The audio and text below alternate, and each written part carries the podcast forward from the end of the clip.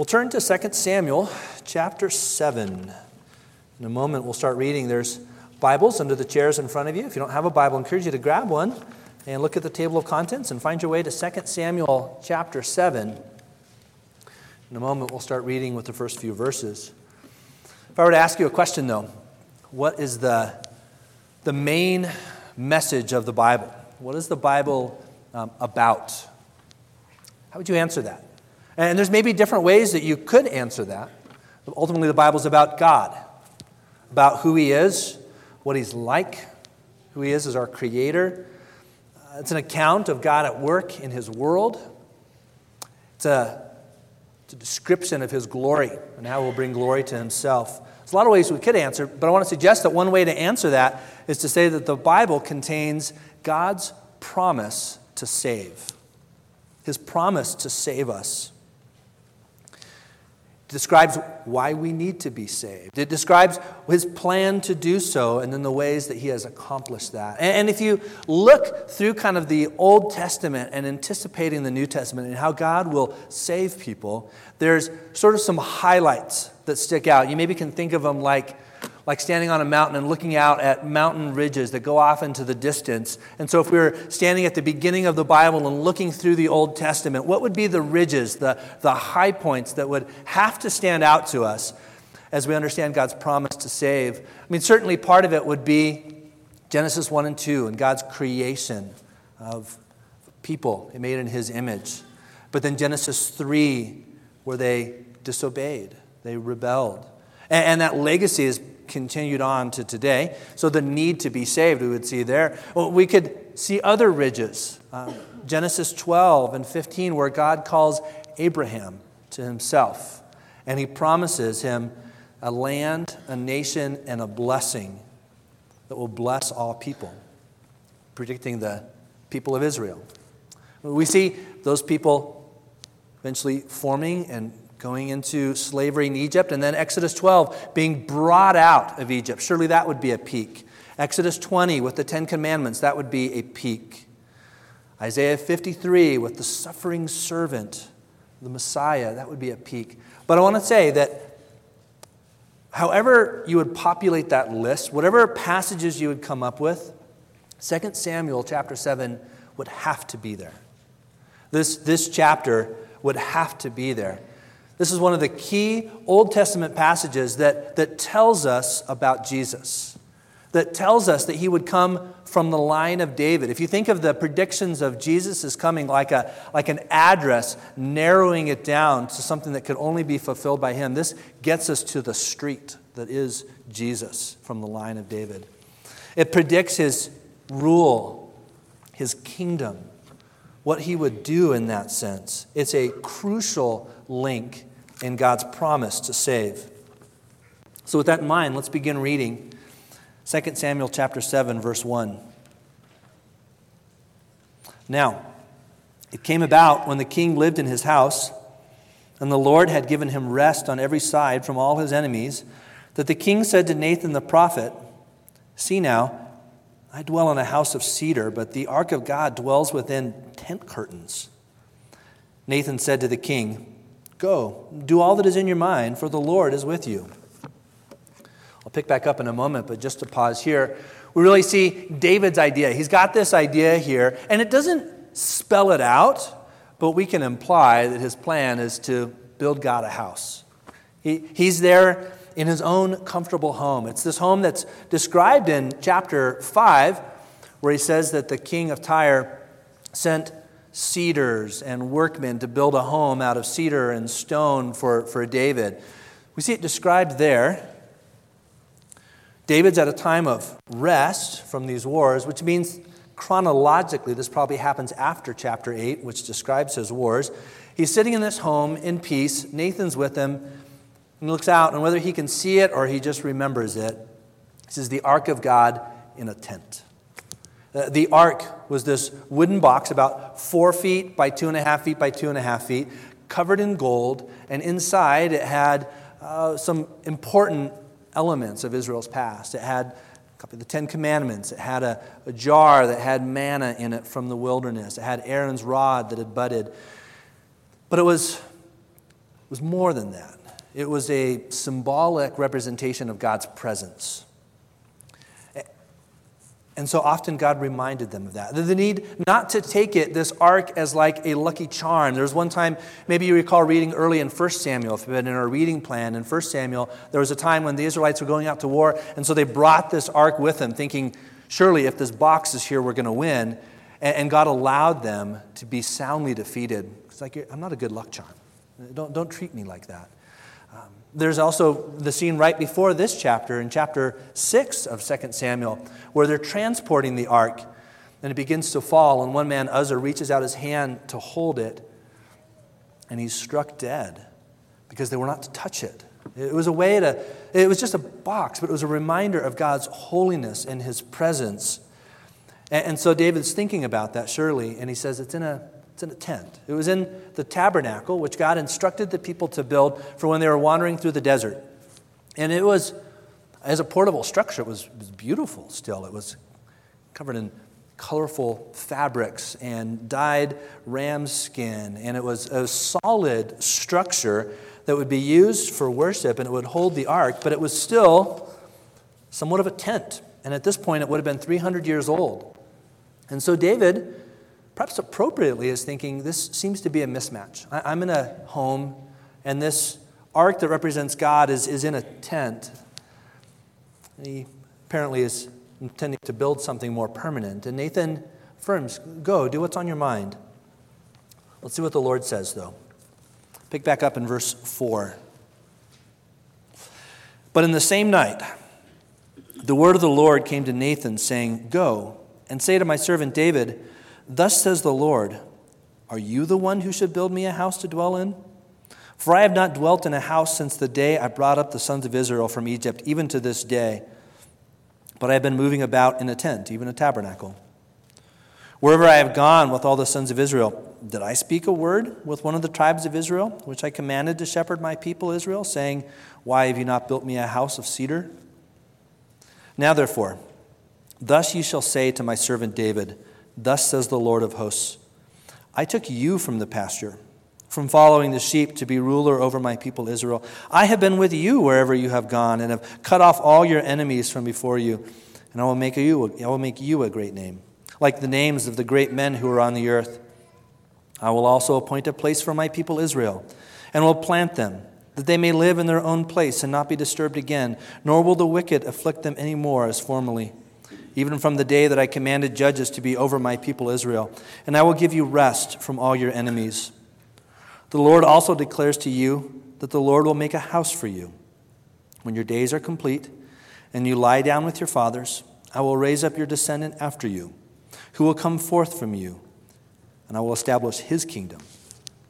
He shall build a house for my name, and I will establish the throne of his kingdom forever. I will be a father to him, and he will be a son to me. When he commits iniquity, I will correct him with the rod of men and the strokes of the sons of men. But my loving kindness shall not depart from him, as I took it away from Saul, whom I refused, re- removed from before you. Your house and your kingdom shall endure before me forever. Your throne shall be established forever. In accordance with all these words and all this vision, so Nathan spoke to David. David says, I'm going to build a house for God. And God says, no, no, I'm gonna, David, I'm going to build you a house. I'm going to build you a house. He he spins this around and actually uses a lot of the same language. That very night, he wastes no time, and he gives this vision to Nathan to correct this idea. The emphasis there really is on, David, are, are you the one who will build this? The answer is not so much no, as not yet and not you, David. There'll be there'll be another that will come. But but what's great is the way the Lord turns this to David and says, David, you were going to build me a house. No, I'm going to build you a house. You were going to build me, you thought to build me a permanent structure. No, I'm going to build you a permanent dynasty that will come from your family line. And I love the reasoning for why he says, David, don't build me a temple yet. What he says in verses, uh, starting in verse six, put your eyes there again in verse six. He says, I have not dwelt in a house since the day I brought up the sons of Israel from Egypt, even to this day, but have been moving about in a tent, even in a tabernacle. Wherever I have gone with all the sons of Israel, did I speak a word, basically, you know, to build me this? No, he says, David, my people have been in tents. They've been wandering, kind of a nomadic people, and so I will be with them where they are. They're, they're in the desert in a tent. I will be in a desert with, in a tent with them. Will there be a, a permanent home built one day? Yes, but David, not now. I will, I will be with my people. They're wandering. I will be wandering with them. I will share in their condition, in the sense is what he's saying. It's amazing to me. The Holy God says, I will just be with them where they are. I'll give you a little analogy of this. Uh, Dale Ralph Davis, he tells this story of the former Speaker of the House from many years ago. His name was Sam Rayburn, and he was Speaker of the House of Representatives, means that he's kind of high up there in Washington power. He was kind of a larger-than-life figure from Texas, and he served for many years in that role. And he learned one night that one of the reporters that covers him uh, suddenly lost his daughter in an accident. And he showed up at this reporter's house early that next morning. And he knocked on the door, and the reporter opened it, was stunned to see him there. And Sam Rayburn said, I, I heard about what happened, and I just wanted to see if there's anything I can do to help. So this reporter has the Speaker of the House in front of him, and he's like, I I, I don't I don't know what you can do to help. And Rayburn said, well, have you had coffee yet? I could just I could come in and make you coffee at least. And so he did. He comes inside the house, his little apartment actually, and he makes some coffee, and he gives it to him and is talking to him. And after a while, the reporter realizes kind of what day it is. And he said, don't, don't you usually have a meeting at this time? And he said, I, I did, but I, I called the White House and I told the president I couldn't meet with him right now. My, my friend needs me. He had blown off this meeting with the president to be with this reporter who was hurting. Why do those type of stories touch us? Like, what, what is it that's like, ah, when we hear that? It's because there's somebody who would appear to be high up in a position of power that, from perspective, stoops down to, to be with somebody who's hurting that would appear to be lower than them. And that is what God is doing. He, he is with his people in the desert. He says, I don't, I don't need this building. I'm, I'm with them. Dale Ralph Davis again says, if you pay attention to this passage, you shouldn't be surprised when you get Philippians chapter two. Philippians chapter two, now jumping to the New Testament and talking about Jesus. Notice what it says about him. Have this attitude in yourselves, it's instruction for us, which was also in Christ Jesus, who, although he existed in the form of God, did not regard equality with God a thing to be grasped, to be held on to, this privilege of deity. While holding on to his deity, maintaining his deity, he emptied himself, taking the form of a bondservant. Being made into the likeness of men and being found in appearance as a man, he humbled himself by becoming obedient to the point of death, even death on a cross. This is what Jesus did in humbling himself. But in a way, it's anticipated by what God did in dwelling with his people in the wilderness. David thinks he needs to do something for God. I need to build him this thing. And the Lord says, no, David, this is all I've done for you, and David, I'm going to do yet more. It's a, it's a picture of grace as he unloads on David, a reminder of all that he's done, with a repeated emphasis on the word I. Look at verse eight again. He says, I took you from the pasture, from following sheep, to be ruled over my people. I have been with you wherever you have gone. He says, David, this is what I've done. You were you were in the sheep, you were with the sheep in the field, and David, I took you from that, and I made you a ruler. And I've set you where you are. And David, there's yet more to come. He unfolds blessing upon blessing for what he would do. And he promises him some things here that maybe we could think of with four words. He promises him a name, a place, rest, and a house. He says, David, I'm going to make your name great, which is an echo really of what God had told Abraham, where he would make of him a, a name and a nation. He says, I'm going to make your name great. This place where I have set you as king, you will be established there, and my people will. I'm going to give you rest, David, from your enemies. And this is kind of the new part. Those other parts were sort of echoes from Abraham. But now the new part, he says, I'm going to I'm going to build for you a house. And it's not this physical structure. It is a dynasty. It is a kingdom that will last not just to your descendant, to the next one after you, but, but forever. Who can fulfill these promises? As we look at these specific promises, who, who fulfills them?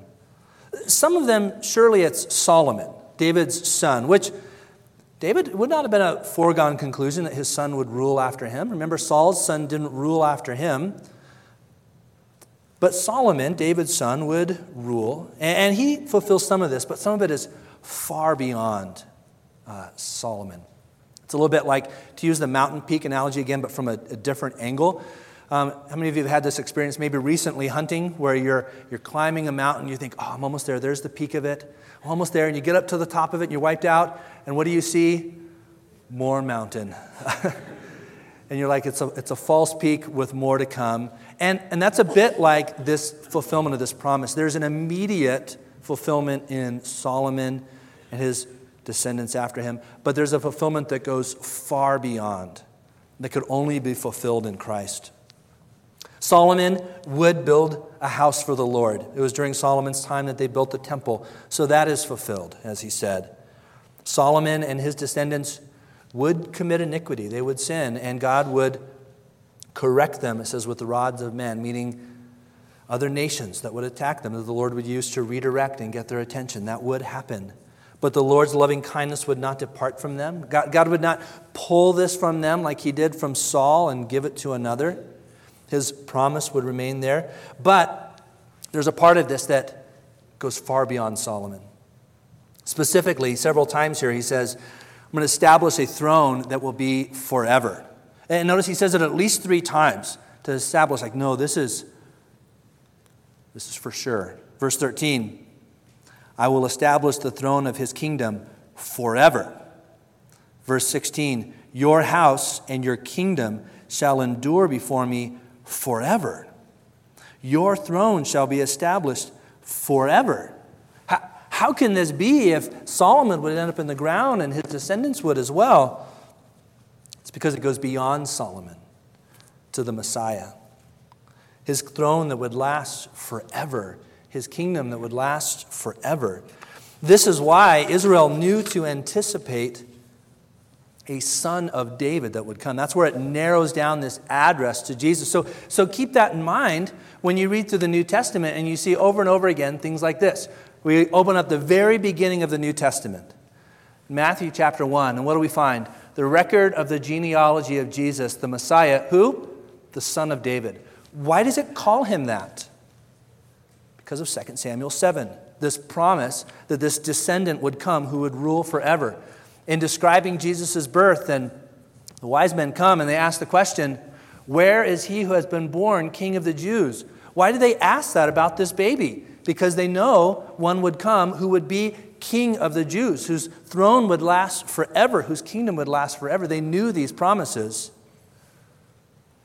Blind men in Matthew chapter nine, calling out to Jesus to have mercy as he travels past. What do they call him? They say, have mercy on us, son of David. Why do they call him son of David? Because they knew. They knew that this is that address. This is the label for him. This is what he is fulfilling. This is what he's f- fulfilling. Matthew twenty-one nine, the triumphal entry as Jesus, before his death, comes into the city of Jerusalem and is, is heralded by the people. What do they say? Hosanna to the son of David. Blessed is he who comes in the name of the Lord. They see this as a fulfillment of Second Samuel seven as he's coming in. In Acts, as Paul is speaking to his fellow Jewish people, and he's in the synagogue, and he's talking to them about how God is fulfilling this promise. What does he say? He recounts this Old Testament history. After he, that is God, had removed him, this is Acts thirteen twenty-two. After he had removed him, that is Saul, he raised up David to be their king. This is what we've read about in these couple months. Concerning whom he also testified and said, I have found David, the son of Jesse. I'm a man after, a man after my own heart who will do all my will. This is what we've read about. Descendant, uh, from the descendants of this man, according to promise, God has brought to Israel a Savior, Jesus. It says God had promised it, and now we're seeing it fulfilled. And Paul's looking back at the life and death of Jesus the Messiah and saying, it fulfills this. This promise to David has been fulfilled. That's why we jump ahead to the book of Revelation. John's vision there in Revelation. And as they're wondering about these scrolls that represent judgment that is coming during this time of tribulation, say, who will open this scroll? The lion that is from the tribe of Judah, that's the part of the address, it's to come from the, lion, the tribe of Judah, the root of David has overcome so as to open the book and its seven scrolls. Why does it call him the root of David? It's because of Second Samuel seven and this promise. Jesus himself at the end of the book of Revelation, describing all that has been done, and he says, I, Jesus, have sent my angel to testify to you these things for the churches. I am the root and descendant of David, the bright and morning star. He says, I fulfill all of this that was promised to David. That's why I say this is one of those peaks that we have to remember, because it tells us about Jesus to come and that he would come and reign. It's been partially fulfilled in his first coming. It will be fully fulfilled in his second. That's why we say the Bible is an account of God's promise to save. And this is narrowing it in. How will he save? One more piece of it we learn is that it's through somebody from David who will be the king. Well, how does David respond? David had this idea to build for God a house. And instead, God tells him all that he's already done, and then so much more that he will do. These promises to come. What, what is David's response? Let's read. Picking up in verse eighteen.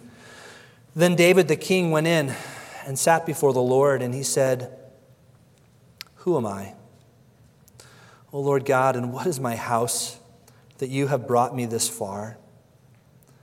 And yet this was insignificant in your eyes, O Lord God. For you have spoken also of the house of your servant concerning the distant future.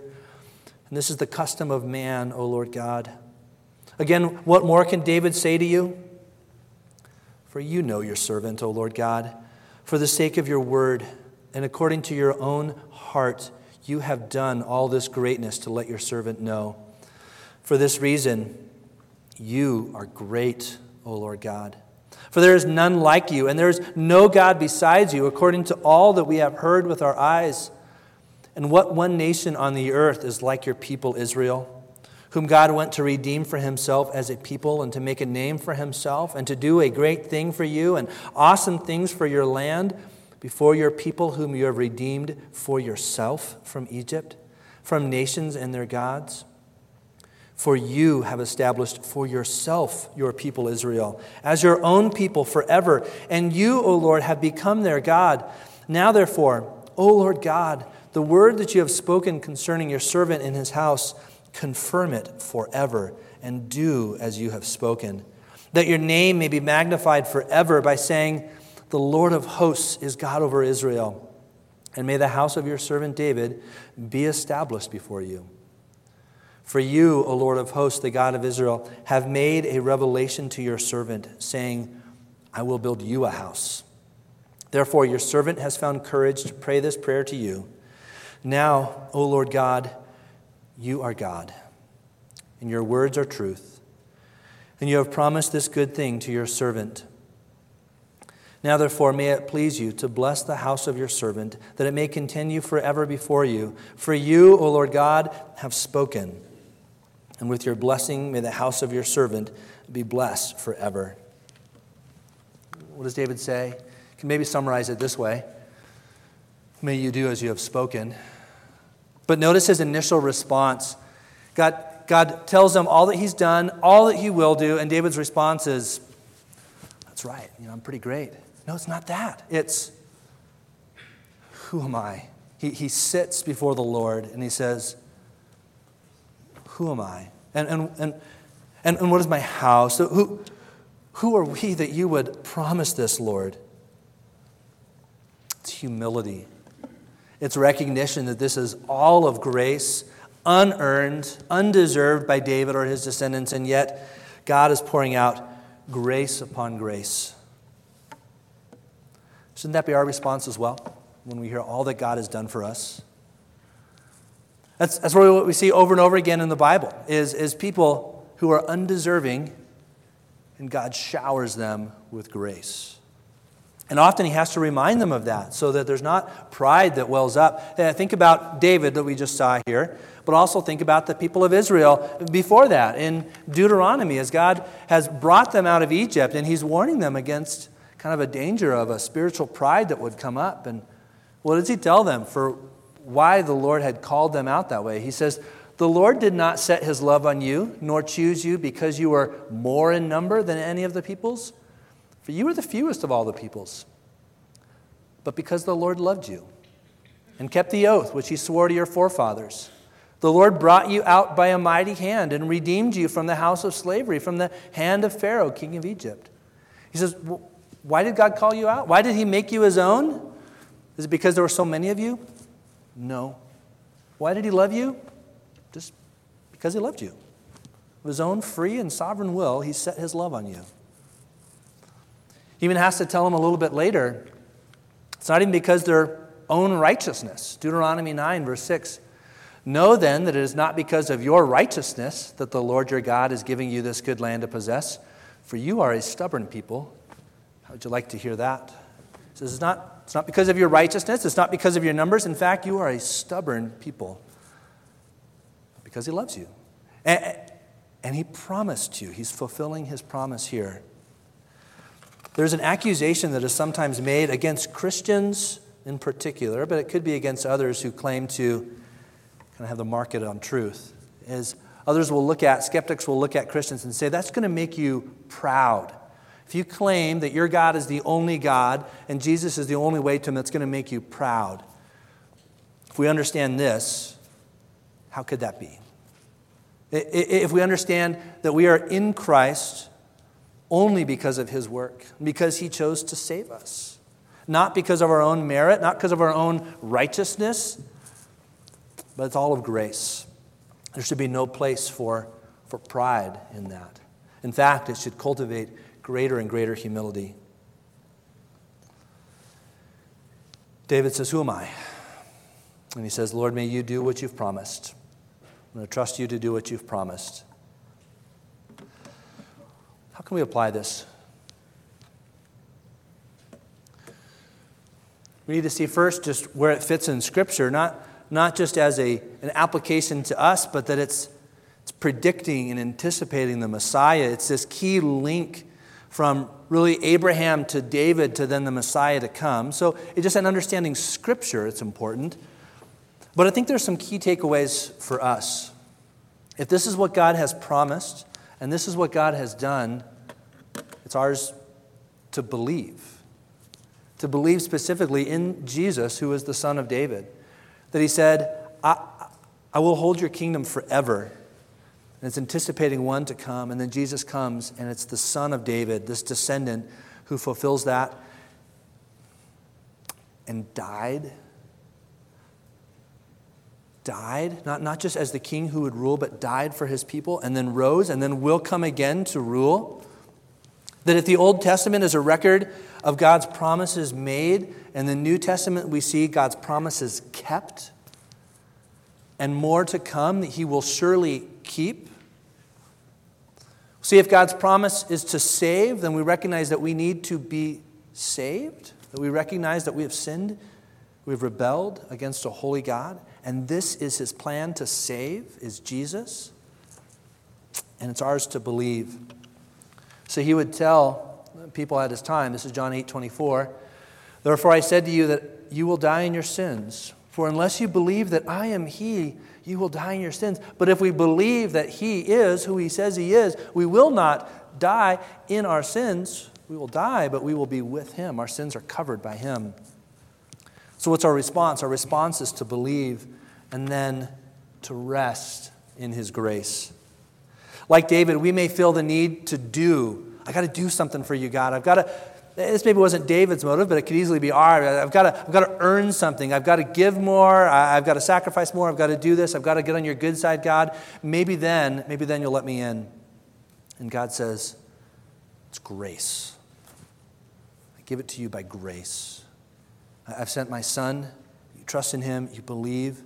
He on the cross, Jesus says, "It is finished. The work is done." and we get. We get to be forgiven. We get to be adopted into his family. We get a new heart. We get the Holy Spirit to live with us, change us, and we get to be with him forever. And a response sometimes when somebody hears a message of grace like that is, that seems too easy. I need to do more, right? It's too easy. Can't you imagine David saying that? God, I've got this idea. And God says, I'm going to give. I've already given to you, and I'm going to give you more and more and more. It's grace. That's a picture of what we receive as well. We come as needy people, and he gives. Now, out of gratitude, we give, we serve, we sacrifice, but it's only because he is given first and he's given most. Let's pray.